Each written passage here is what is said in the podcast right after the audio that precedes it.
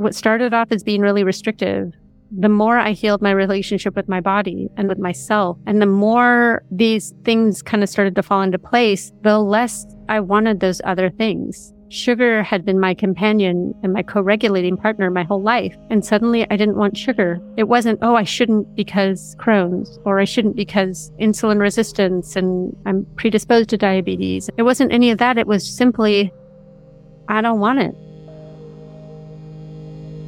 I don't want it.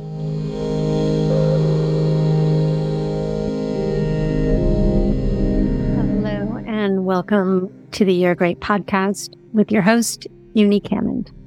I created the You're Great podcast because I wanted to create a place for those on their healing journey to listen to inspirational stories of people healing their chronic gut issues, hormone imbalances, autoimmune disorders with a food forward approach. When I was healing my autoimmune disorder 10 years ago, there was not a lot I could find as far as these stories went. And I felt like I was doing the impossible. And as far as my healthcare providers, doctors were concerned, it wasn't even possible. And that diet didn't matter. So I really felt alone in the dark and scared, scared that I was really messing myself up. So this is a passion project for me I am passionate about supporting you in your best health. In the five years that I've been in practice, I've worked with thousands of people all over the world, and I know that a one size never fits all. But what I will say is that food is a powerful lever in your healing journey. Do not discount it. When they tell you food doesn't matter, you can eat whatever you want and take a pill, please don't believe them. It is not true. Today is a solo podcast. Yep, it's just me and my funky Cold Medina. And I am celebrating this February 2023, 10 years on the bean protocol. That's right. You heard me right. I have been eating beans consistently three times a day for 10 years. I know, right? Kind of crazy. A lot of people ask me if I feel restricted. And in the beginning, when I was healing, I felt incredibly restricted you are talking to a girl who was diagnosed with Crohn's when she was 34. And I was sick starting as early as 29 with transient gut issues and major hormone imbalances. I was diagnosed with endometriosis in my 20s. And the wisdom at the time was have kids. It should make it go away if you catch it soon enough. So I did. I had my daughters at 23 and 26. And guess what? As soon as my period came back after my second daughter, so did my horrible debilitating periods. My debilitating periods would start right at ovulation. So I just got hammered for two weeks. And along with that came mood swings. I felt like I couldn't control myself. I felt like I was really sensitive. I took everything personal and I was just kind of had a grudge and looking for a fight kind of attitude, which really affected my personal relationships. But also ultimately, when I had young children, it affected my ability to respond. I was just reactive. And I look back at that time with so much empathy for myself for being taken for a ride by my hormones but at the time, I didn't know how to stop it. And birth control pills were not an option. My body rejected it, which now upon what I know now, I'm really happy about that because the fine print that none of us read when our doctors are trying to put us on birth control pill is worth reading, by the way, that fine print. Yeah, there's a lot of downstream effects from taking birth control, but that's another story, which I can touch on if you want. And since you're not here to say yes or no, am I? So you know, and my hormone imbalance started when I was 12 years old when I got my period. I had horrible, painful periods then. And back then it just felt like a punishment. I didn't really care about being fertile and it was interfering with my active life to have a period. So I just kind of hated it a lot. On top of being diagnosed with Crohn's later on, which by the way started off as, oh, you probably have IBS. And for my acid reflux, take a proton pump inhibitor right? What? wait, I'm too young to have all these symptoms. What is happening here? Why did I suddenly have an expiration date? Celebrating 10 years on the Bean Protocol is really emotional for me because in the last 10 years, my entire life has changed. I have changed my relationship to food. It served as a vehicle to soothe and regulate and reward my nervous system and my body and my emotions. And now I use food to nourish myself. Whoa. What? Food is nourishment? You know, I used food. Old me used food for everything but nourishment. It was comfort. It was, I had a bad day. I'm going to eat sugar. I had a good day. I'm going to eat sugar. I'm so insecure and so full of anxiety, but I'm going to drink alcohol to make that go away so I can be social. And then I'm going to go to the coffee shop in the morning and I'm going to jack myself up. And I was just caught in this loop of working hard, being a young mom and without really understanding what I was doing to myself, I sacrificed my health for all of these band-aids that I was propping myself up on. And celebrating 10 years on the Bean Protocol is so profound for me because I've never been faithful to a diet in my life. I would, oh, I want to lose five pounds. I'm going to restrict. I want to, you know, and then I would lose that five pounds and then I would take that vacation and wear that bikini. And then I would go back to my eating habits. And what's interesting to me is on the outside, I seemed really healthy. I was young. It's easy to look healthy when we're young. And it's only later do our acts against ourselves show up and we can start aging rapidly much later. But in our youth, it's much harder on the outside for our poor choices to be showing.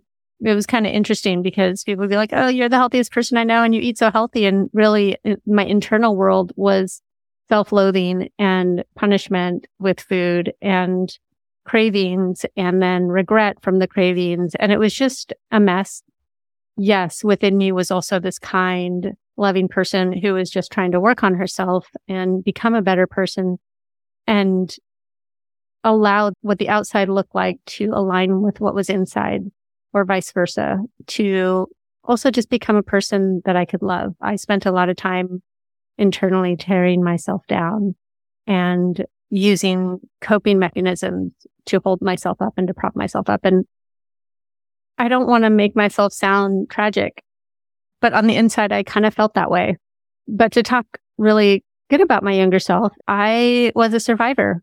You know, I lived a life that scared the shit out of me and I never let my fear get in the way of moving forward. And I never allowed not knowing something to stand in my way. I would just ask the questions and learn. I had an uphill battle in life from where I came from. And I was never afraid to say, I don't know, tell me more or pick up a book and learn or just work really hard to get to where I wanted to go. So I had a lot going for me in other areas. Also, I didn't know how to make small talk. I was one of those people who was like, tell me about your soul. I wanted to know the deep, deep, deep stuff. I wanted to bypass the what's your favorite color conversation or look at the moon. I I wanted to know what made them happy and, and what made them sad and why. And I wanted to know things that made a difference to how I saw them. I didn't want to meet their ambassador. I wanted to meet them as a human being. And so trying to be social and not knowing how to be light was really hard for me. So it's kind of funny. Anyway, I digress. Let me, let me pull myself back here. But I'm building this picture because this was part of leading to my disease story. I was socially acceptably medicating myself.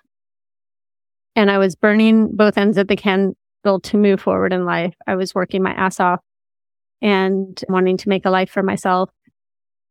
I divorced very young uh, with two young children at 27 and on my own and fending for my family, for my, my kids and just nose to the grindstone.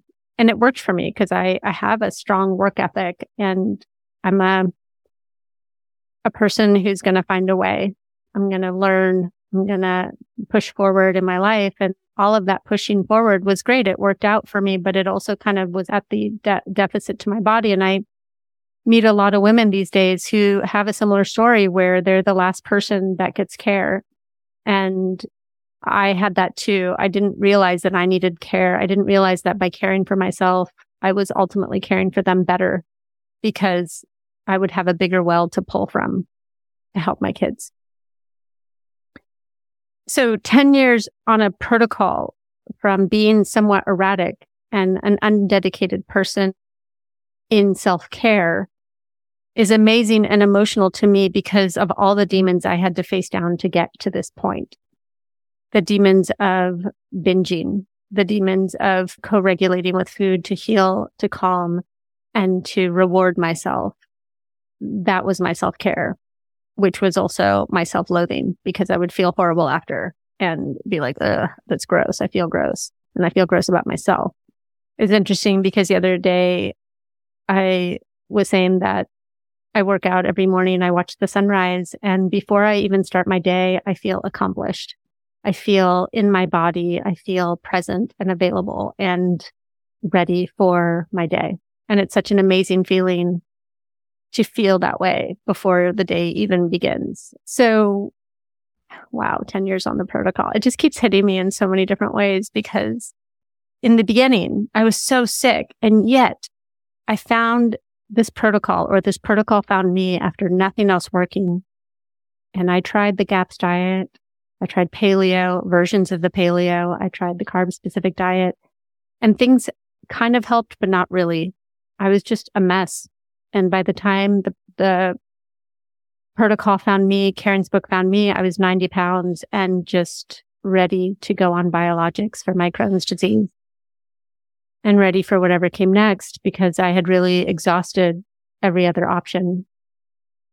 And reading this book and, and how beans work and, and most of the people following this podcast know, but if you are just coming to the podcast, A, welcome. And B, beans are incredible. They are one of the only foods on planet Earth with the highest amount of soluble fiber, higher than oatmeal, higher than anything. Everything else has a minuscule amount. So why does fiber, why does soluble fiber matter? First of all, fiber matters. Fiber matters if you want a healthy heart. Fiber matters if you want healthy bowels. Fiber matters if you don't want colon cancer. Fiber matters if you want to feel satiated on a deeper level. Weight, it helps with weight because anything that allows you to feel more satiated also allows you to not eat as much if you're looking to lose weight. So there's just so many incredible parts of eating fiber. And yes, I work with the Bean Protocol, which is a whole foods diet with a focus on fiber. And I am proud to work with this crazy outlier protocol because it is amazing. And the healing I've seen it do over the last 10 years for myself and then for my clients is absolutely phenomenal and beautiful and amazing and humbling to realize how much power we have on our plate. Soluble fiber is a powerhouse because it is one of the very few elements that is strong enough to hold bile. Bile is very caustic and can be very toxic depending on the life that you've lived or that I lived. And so having soluble fiber bind up some of this bile and pull it out can be the difference between having a gallbladder. It can be the difference between losing a gallbladder. It can be the difference between balancing your hormones. Like it's just, it's kind of the wonder food, in my opinion. So the fact that there's this rhetoric in some of the parts of the health, the social health, I call it, because it's like a free for all where you can say anything. And if you have enough followers, everybody believes you. But so it, it it's a natural way to support liver and gallbladder. Like, hello, yes, please give me more of that.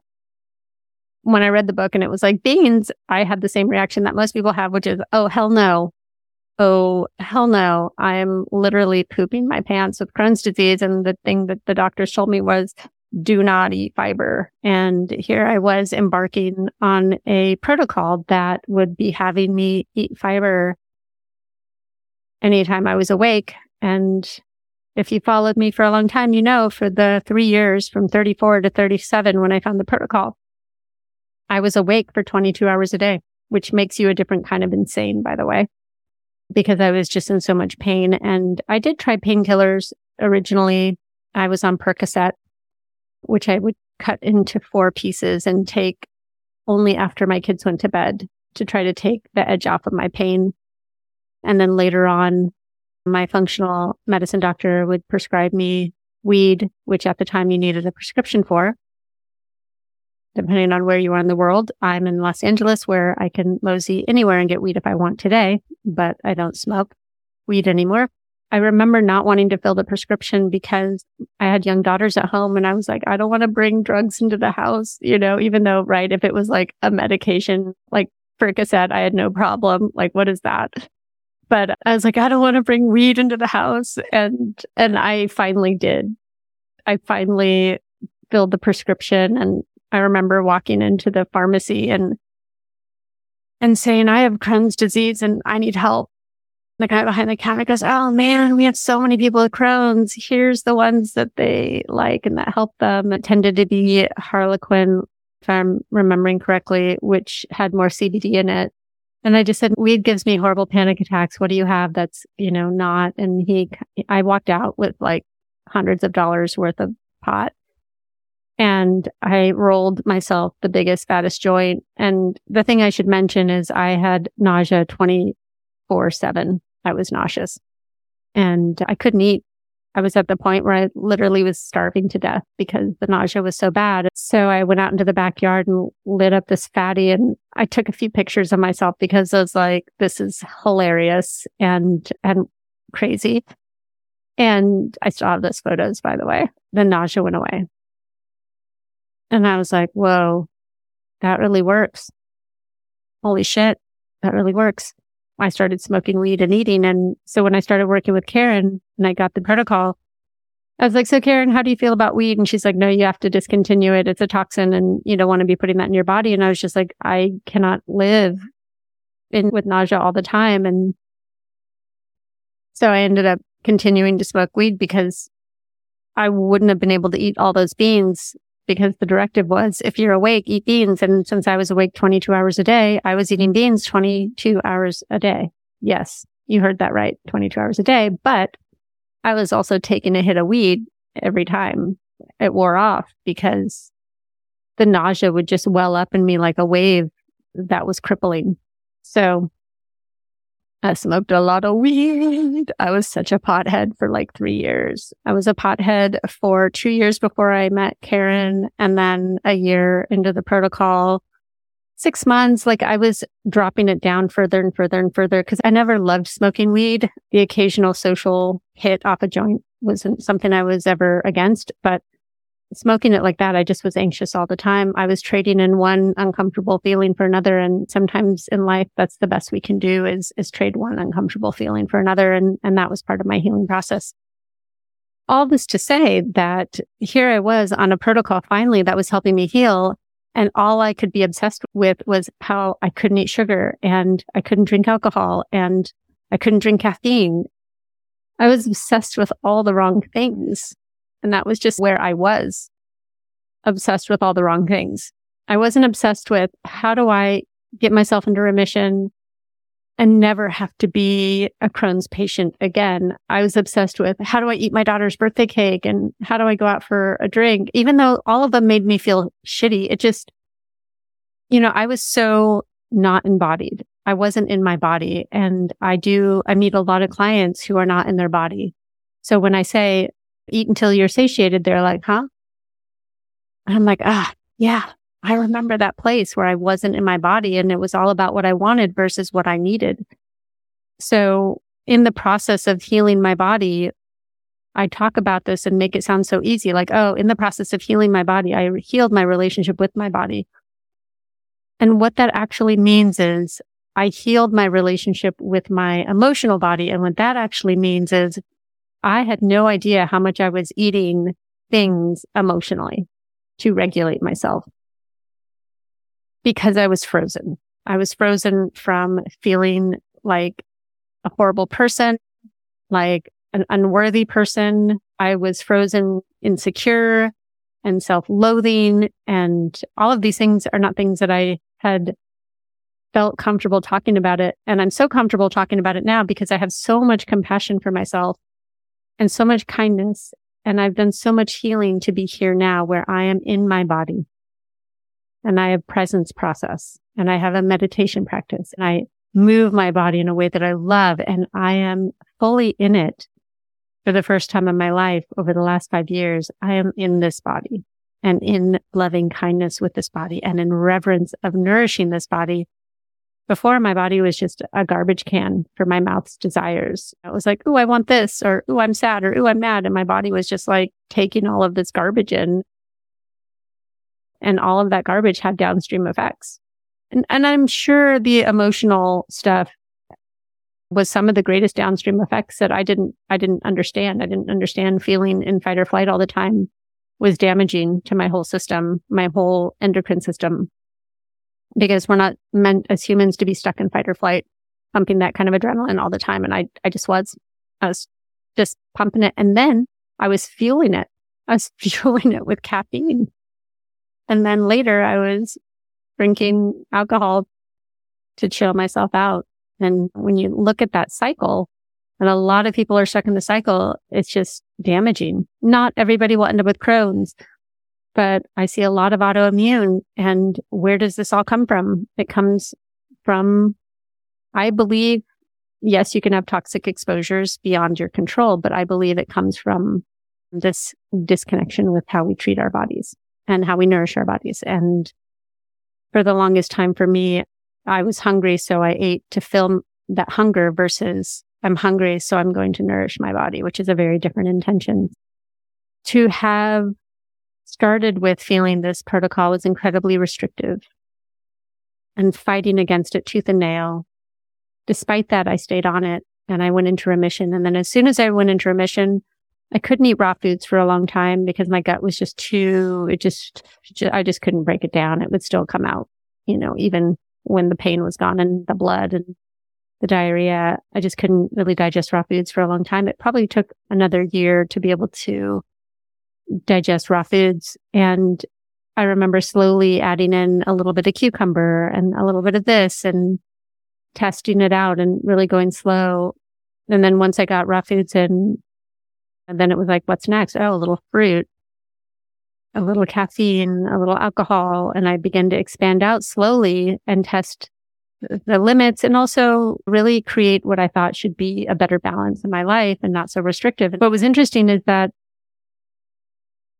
what started off as being really restrictive, the more I healed my relationship with my body and the more I healed my relationship with myself and the more these things kind of started to fall into place, the less I wanted those other things.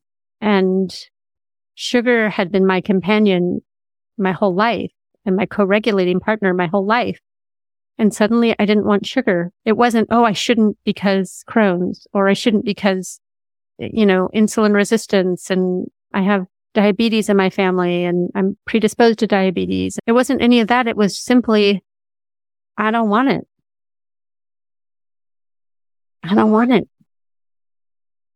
So it's a really interesting thing to suddenly not a food that had had so much power in my life has none at all. And I talk to my clients about this a lot of shifting the power structure from I can't help myself and I crave it to I can choose in and out of it if I want. I believe that in the end, there are no bad foods. What makes them bad is loading up on them, is throwing the balance of our body out. That's what makes them bad. And I had made them bad for myself because I had handed over all of my power to them and was powerless to them. And now I don't think about them. I don't care about them. I used to like run to the dessert menu in a restaurant. Now I could care less. I really could. Alcohol? No, no thanks. I have a sip here and there sometimes, a couple times a year now. My relationship before was I can only feel relaxed if I have alcohol. So you can see that at this 10 year mark, I didn't just heal my body.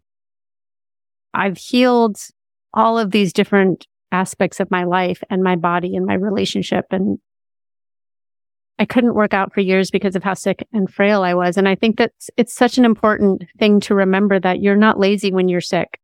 You are healing And I felt lazy because my self worth was so attached to achieving that when I was too sick to work out, I felt horrible and I felt like Gollum and all I could obsess about was when I should be doing something. I should be working out. I remember Karen saying, your only job is to rest and get better. And I'm like, yeah, but working out is so important. It's important for my self esteem. It's important for my muscles and my this. And, and it was like, yes, but it is inflammatory. And when your body is so full of inflammation, that inflammation just piles on. So to realize that my rest was part of healing was a huge shift for me. And it took, it changed the way I worked out. I used to be a crazy squirrel, soul cycle and orange theory and, you know, just kind of like balls to the wall, challenging myself, type A every step of the way. For me now, it's like, how can I move in a way that I love? How can I move my body with reverence versus punishment? How can I feed myself with reverence, nourish myself with reverence? How can I take care of myself, my mind, my body, my spirit? How can I have this incredible spiritual experience of having a human body? And that is where I am now. It has been an incredible arc, a shedding of many habits and creating new habits. And it really takes that. I used to have a lot of excuses why I couldn't take care of myself. I was a busy young mother with a full time job and all of my excuses landed me in a really poor place. So now whenever I have an excuse, I sit with it and I go, what do you need the most? Do you need to change this habit? Do you need to rest? What do you need? What do you really need? And what is this excuse hiding? Is this excuse hiding an unwillingness to move forward in some area of my life that I'm uncomfortable or too comfortable. And I've gotten good at sitting with uncomfortable feelings. And I've gotten really good at checking in with myself. I no longer just do things mindlessly, which is something that I was, I always thought it was being spontaneous, but really it was just mindlessly not connecting to myself.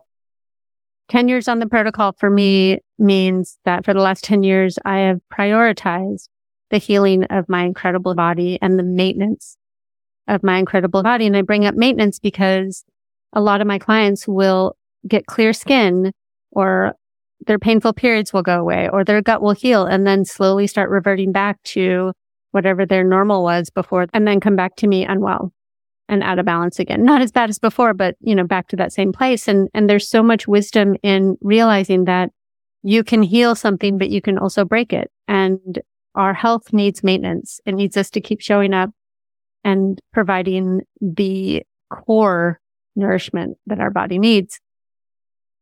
The food that you eat three times a day is your foundation.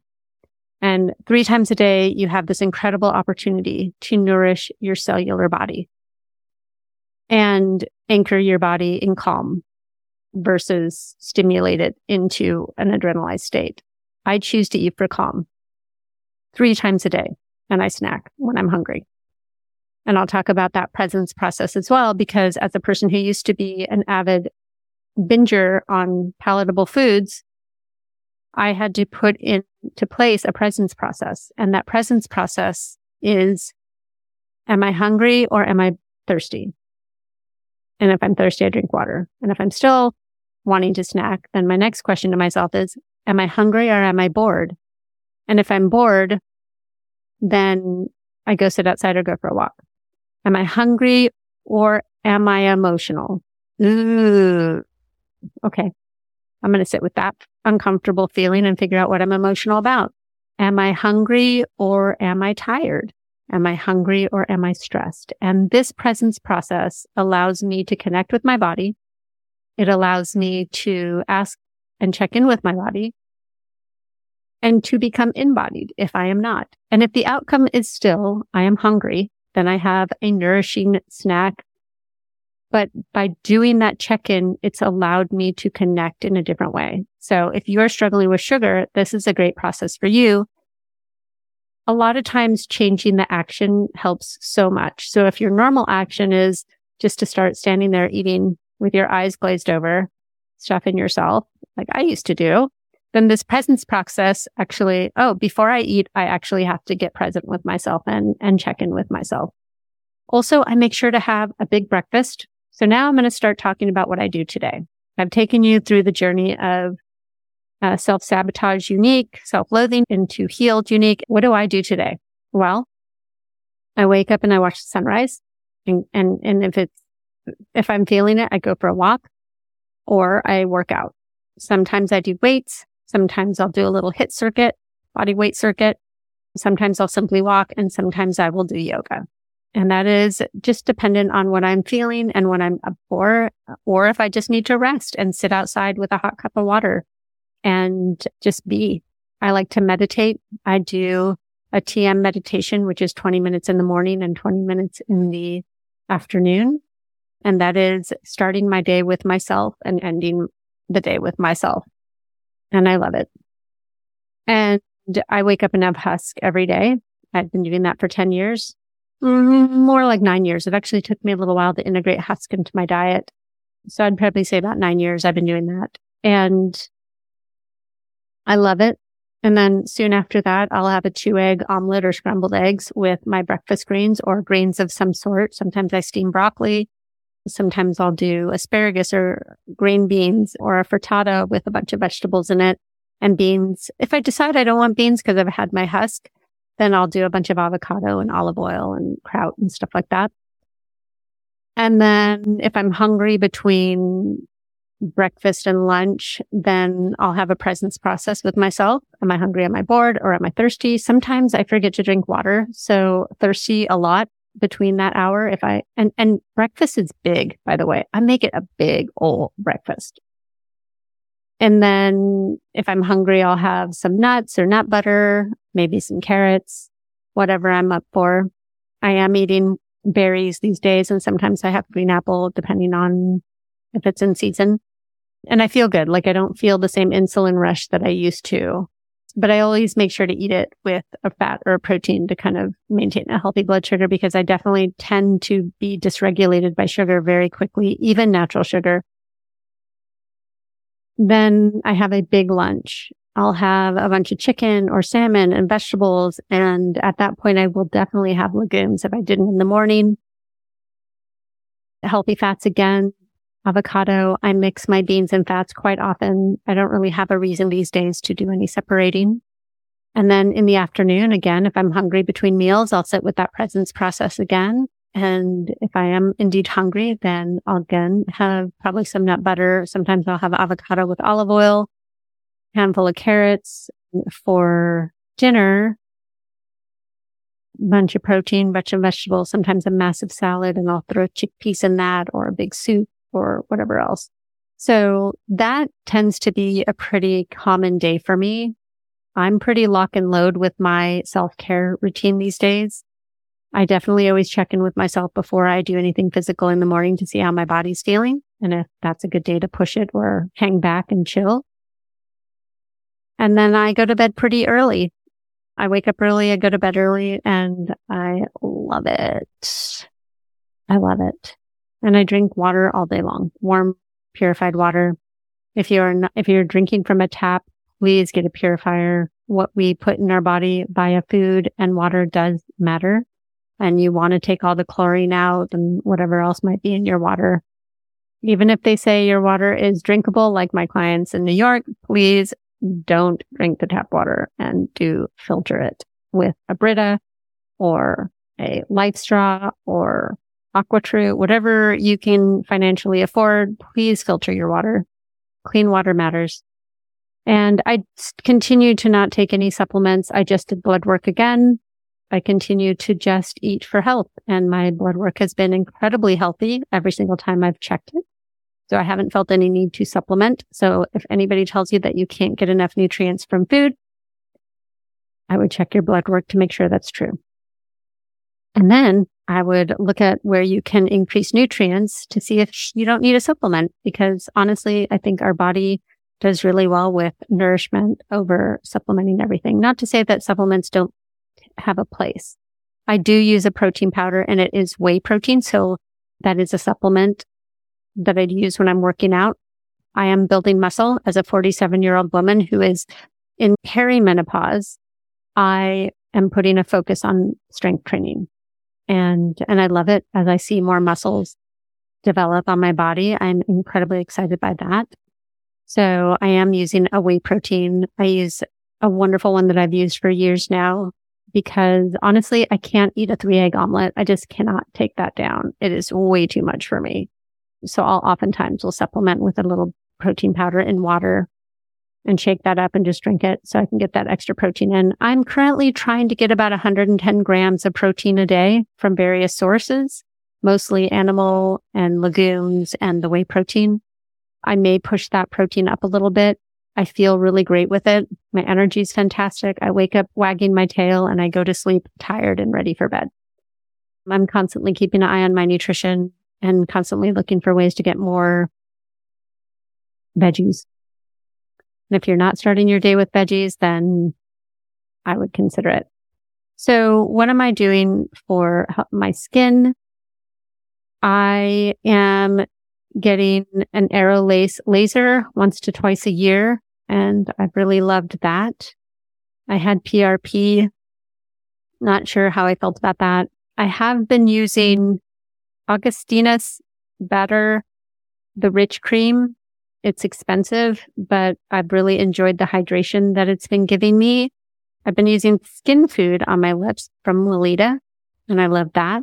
I scrub my face twice a week with a wonderful scrub that I've been using from Goldfaden MD called the Dr. Scrub Advanced. I can really get into a good scrub. My skin tolerates it incredibly well. So it literally feels like you're scrubbing your face with sand and it just feels amazing. So I've been using that. I've been using serums. It's a company that uses plant extracts from Poland and I'll link them in the bio. I love their products and I use Josh Rosebrook Sea Bright Complex on my face. And recently I discovered a retinol that I can actually use. And I'm excited about it because when I saw my dermatologist, she was like, you're at the age where you could really use a retinol. And I'm just like, I can't tolerate it. I'm too sensitive. But I recently found Marie Veronique, Marie Veronique. I'm, I'm sure I'm not saying that right. Multi retinol night emulsion. And I love that. So I've been using that on my skin and I can really see a difference in my fine lines. So I'm all about that. I also use a jojoba oil on my face at night. I kind of layer, layer it up. I use the retinol right now once to twice a week. And like I said, I really notice a difference there. On my body, I use jojoba. I like humble for a deodorant has no smell. So that is my current beauty routine. I get asked this a lot, but honestly, I think the greatest beauty routine is eating for health and wellness and getting all those healthy fats in to keep a plump, supple skin because those lines happen as skin gets tight and thin. So we really want to plump it up and eat for health and gut health and all of that stuff. I prioritize sleep. That is also part of my beauty routine to get into bed, get off screens an hour before bed, get evening light in my eyes and have a gratitude practice. I mean, I would say that my sunrise connection is my gratitude practice. It's the way I begin my day being thankful for this incredible life. And I'm not just talking about feeling well and being thankful for that. I am incredibly thankful for my illness. I'm incredibly thankful for all the hardship that I've experienced in my life and for everything. It is absolutely amazing. This human life is absolutely amazing. I am so thankful for each and every one of you who is brave enough to nourish yourself and take care of yourself and show up for yourself and prioritize your well-being because you are magnificent and you are capable of amazing things if you find your excuses getting in the way of you achieving what you want most, just visualize those excuses as blocking your path to the most important thing you could ever do. You are more powerful than bad habits. You are immeasurably powerful and I know that you can achieve whatever it is that you set out to achieve. Don't give up and uh, keep on keeping on. And thank you for joining me today on my Stream of Consciousness podcast. I came on simply to celebrate 10 years, to show you where I've been so you can see where I am now and know that it is possible for anyone. I am nobody. I don't say that with any sense of I'm not worthy. I'm worthy of everything that I have created in my life. But what I mean by I am nobody is that I had no self control. I had no sense of direction. All I had was a good work ethic. That's, that's a lot, right? I had the desire to change, even if I didn't always know how to. I wanted to. I wanted, and to this day, and for the rest of my days, I seek to be my best self. And I will always challenge myself to be honest with myself when I catch myself up to things that are not positive and learn and grow from them and hold myself accountable to do that. So I am nobody in the sense that I am everybody. I am anybody who's ever struggled with an eating disorder. I am anybody who's ever struggled with self confidence. I am anybody who has had self loathing and hated their body and, and thought they were dumb and, you know, had a critic inside that was debilitating. I am anybody who has anxiety or an illness. Anybody can do it. So can you.